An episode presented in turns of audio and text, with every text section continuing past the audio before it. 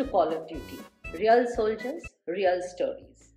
The guest today on our podcast is Lieutenant General Manvendra Singh, Param Vishishta Seva Medal, Ati Vishishta Seva Medal, Vishishta Seva Medal, with 40 years of illustrious career in the Indian Army. Welcome, sir. Thank you, Poonamji. Thank you so much for getting me on your show. There is always one moment in childhood when the door opens and lets the future in. What is that moment for you? See, my childhood has been uh, very interesting as well as very educative. I went to a boarding school at the age of six, that is St. Joseph Sagar. Thereafter, I came into a convent in Rampur where I was a day scholar. I was more of an outdoor person and very, very weak in academics. Nobody could take the last position from me in the school. And it went to the extent that I failed in class 7 and I was told to repeat it. And I had to sit with my younger sister.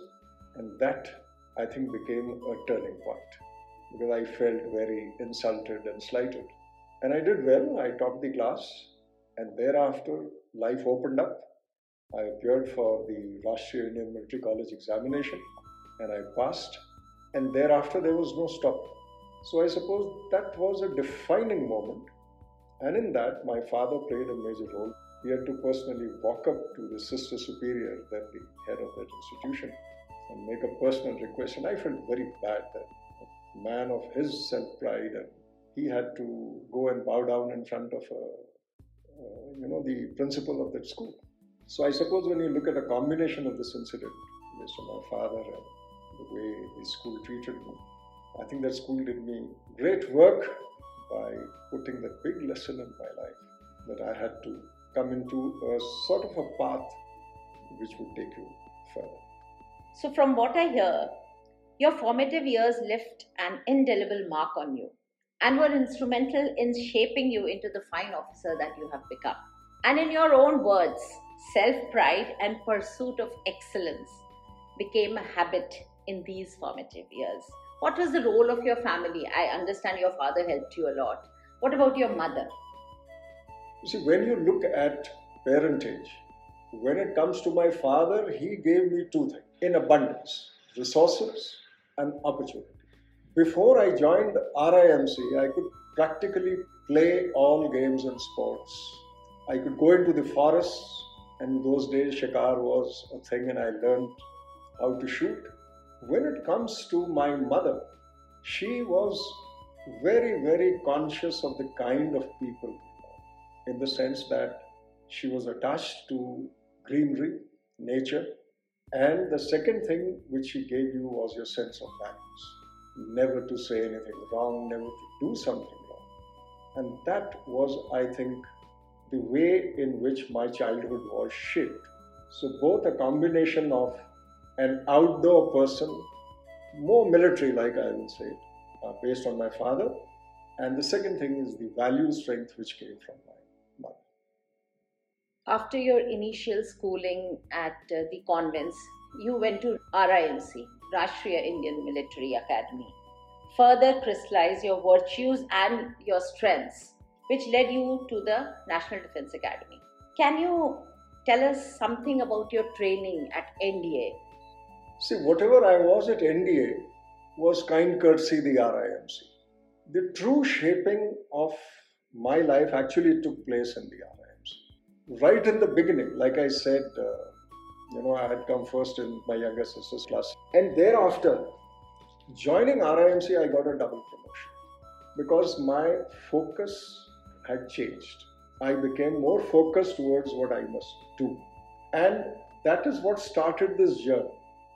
Now, RIMC gave you friends, RIMC gave you a way of life, it, it, it filled you up with so many types of skills which were required to be done at the National Defense Academy. So by the time I joined the NDA and by the time I passed out of NDA, one was always excelling in everything because the true groundwork had been laid at RIMC. And that is what got me to the best Army cadet and the Academy Cadet Adjutant, which is the most important. But more than that, I think I made tremendous amount of friends.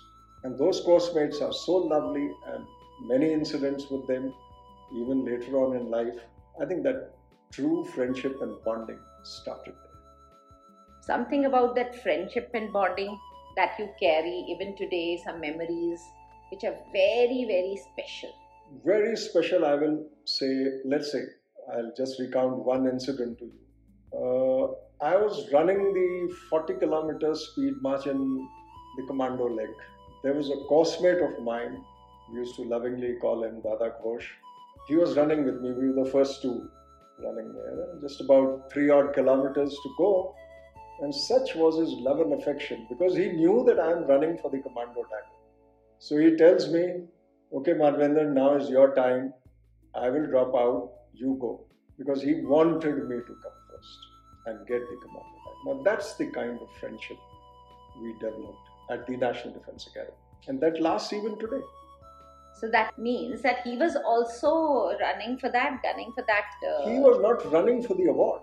Okay. Of the Commando Dagger. Okay. But he was definitely could have been the person to win the 40 kilometer race. Okay, but that made a lot of difference to you. To my getting the. So that's what friendship is all that about. Is all. That's it. So NDA shaped you up into a strong person, and like you said, you have got so many awards there.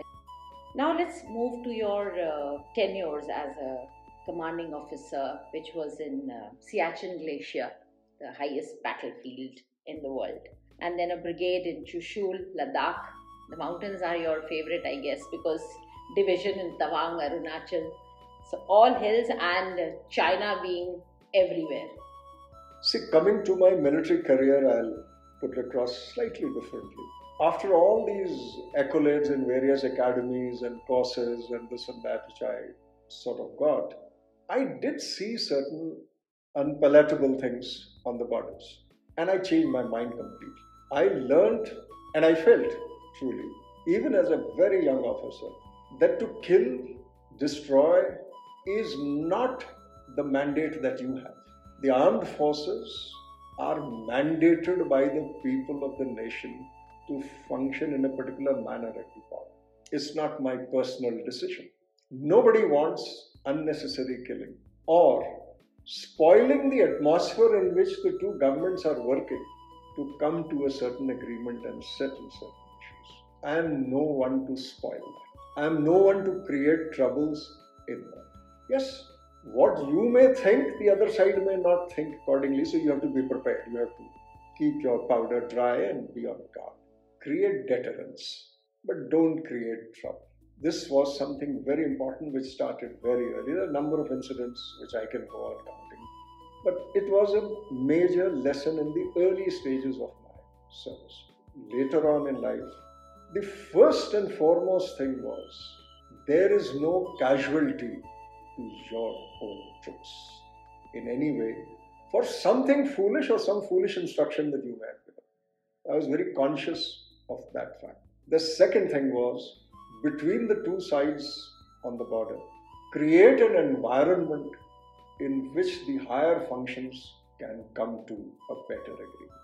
And this is what I did consistently. I mean, I can give you examples. Like, for example, at Chushul, as a brigade commander, I was sitting in Moldo garrison with my counterpart, and I told him I want a one on one with you, which was quite surprising for the PLA officers who were there. But they finally did agree to have a one to one. If I may stop you here, what is PLA? That the People's Liberation Army of China. Now, when I spoke to him, I told him very frankly, I said, look, both sides have signed an agreement, your Prime Minister and our Prime Minister. There is a policy framework which is being laid down to resolve the border. Why are we sneaking into each other's territory and spoiling that atmosphere. Let it be resolved at the higher level. We are soldiers, we'll fight when it comes to. I think the understanding took place. And 23 months that I stayed there, not a single incident of the PLA straying into our territory. So I think that is a greater gain rather than creating some little uh, incidents here and there which do not help the overall aim. This is what I'm trying to get at, has been the way in which I have worked in the military. This is the way I feel leadership at higher level must function. The same thing happened in Nagaland. Number of places that I have been to, whether in insurgency or otherwise. I mean, a small incident of Nagaland again. The NSCNK, we had wanted them to come over ground. A lot of fratricidal, you know, shooting which was taking place, death every day. Well, some things happened, some incidents happened, and the way we tackled it, I got a call from the defense cell style defense minister of NSCNK to meet. And it was so arranged, I went all by myself, stayed with them for five hours, all alone, discussed everything, and finally the NSCNK, two months later, agreed to uh, sign a peace accord.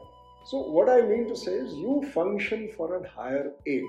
It is not a matter of killing five, you know, underground uh, people or terrorists or whatever we may like to call them.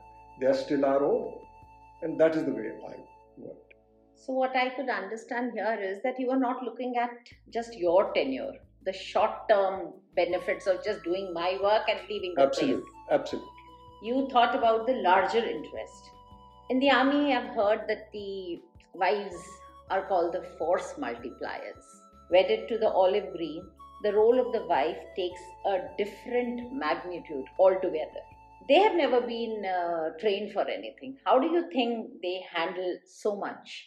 And what has been the role of your family, your wife, your son, in supporting you in the different kind of lifestyle that they have led? See, firstly, in a general way, then I'll come down to Ranjana, my wife.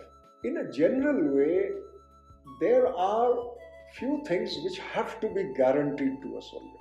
The three things guaranteed are protection for use of force, respect, and care. A lot of times, this last word, care, is not properly understood. Everybody thinks that medical facilities and a canteen and some messes here and there, and you know, that's that's taking care. That's not truly the care.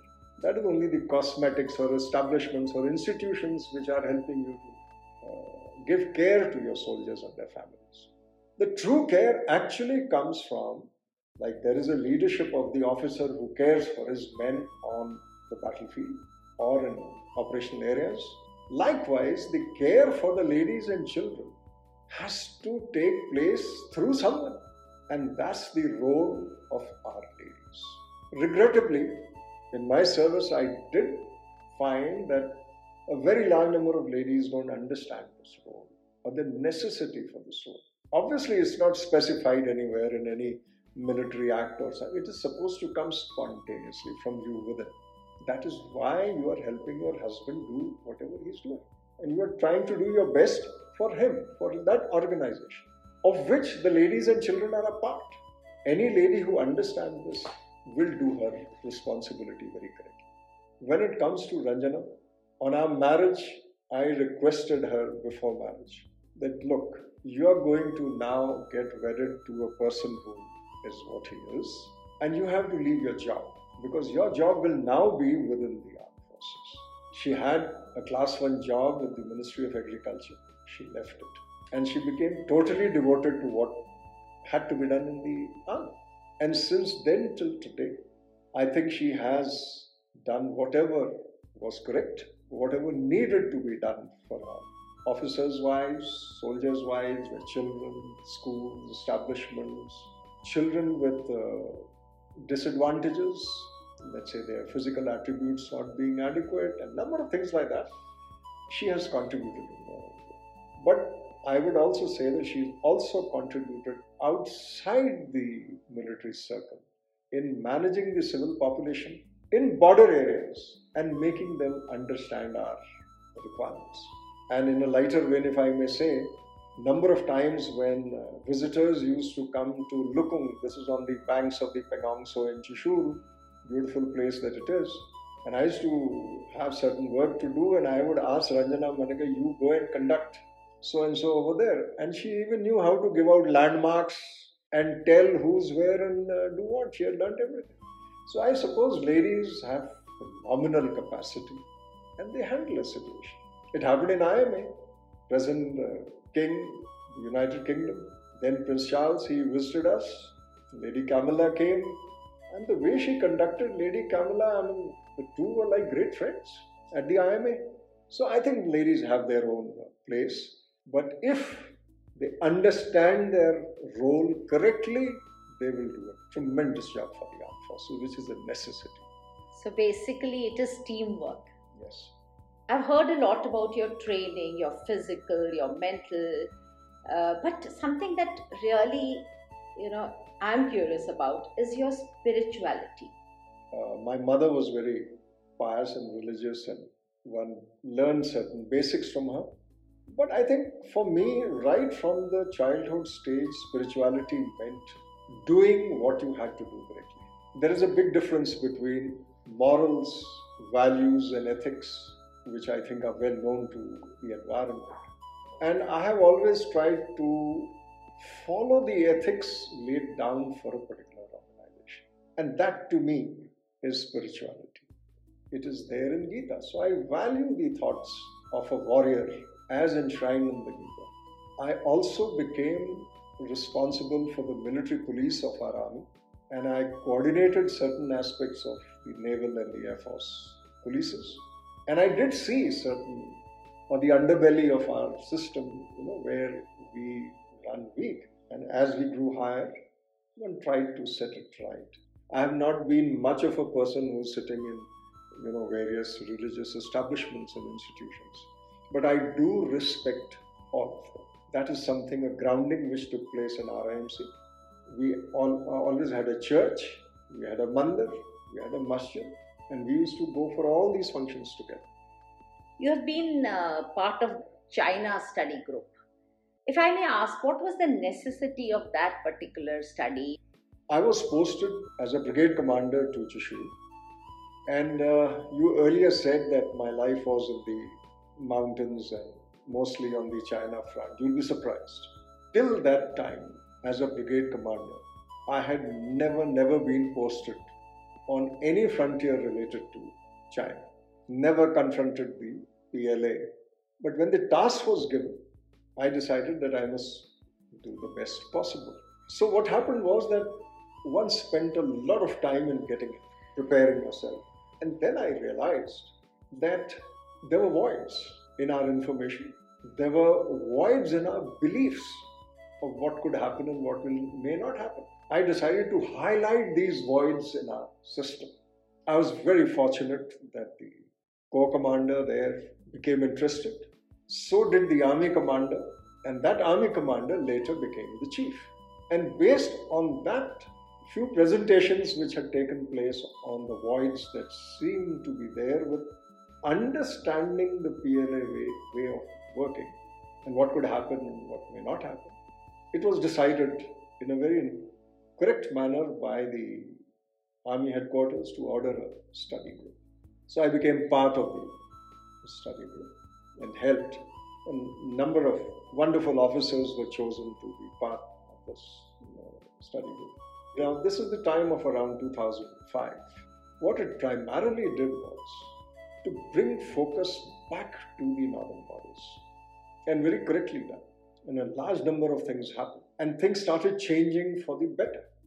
The China study group did awaken the interest of the nation towards the northern borders to get our infrastructure on the right lines. And everything had to be a creation of mind. So, only when you are convinced in your mind at every level, then only the you know the money will be spent to do what has to be done. And I think that was a greater achievement. I do feel proud of the fact that I was part of the study group, contributed significantly, and maybe in some way triggered it. And I think it was much needed by the nation because problems with China have been there for years and centuries now. Now, what I want to listen is a nice message for my listeners. I don't think there is any anything in my life which I've learned or let's say if I put it across this way, something which has really impacted is a statement by Helmut Kepper. And the statement says, status quo is not consensus, it is decadence. Very simply put, Anyone who believes in status quo or thinking that things can remain the way they are is showing a sign of a decaying mind. I must do something new. I must always keep improving. And within that, there is another great statement or a definition, I'll call it, which I greatly value, is by Rumsfeld, an American Defense Secretary, when he said that you must transform, and he defined transformation, is not doing the same things better, but doing better things. So, to the people or anybody listening to me, I will say transformation and status quo. If we understand it's too important, it'll probably help anyone and everyone to be better. On that note, I thank you so much, General Manvin, for giving your precious time and also the experiences you have shared with us. I'm really grateful. Thank you so much. Thank you. My pleasure. Thank you for listening to our podcast. Hope you enjoyed it. Do subscribe and share it amongst your friends and family. Available on Spotify, Apple, and Google Podcasts. Don't forget to hit the bell icon for notifications of the next story. For any other information, drop us an email at podcastcallofduty at gmail.com.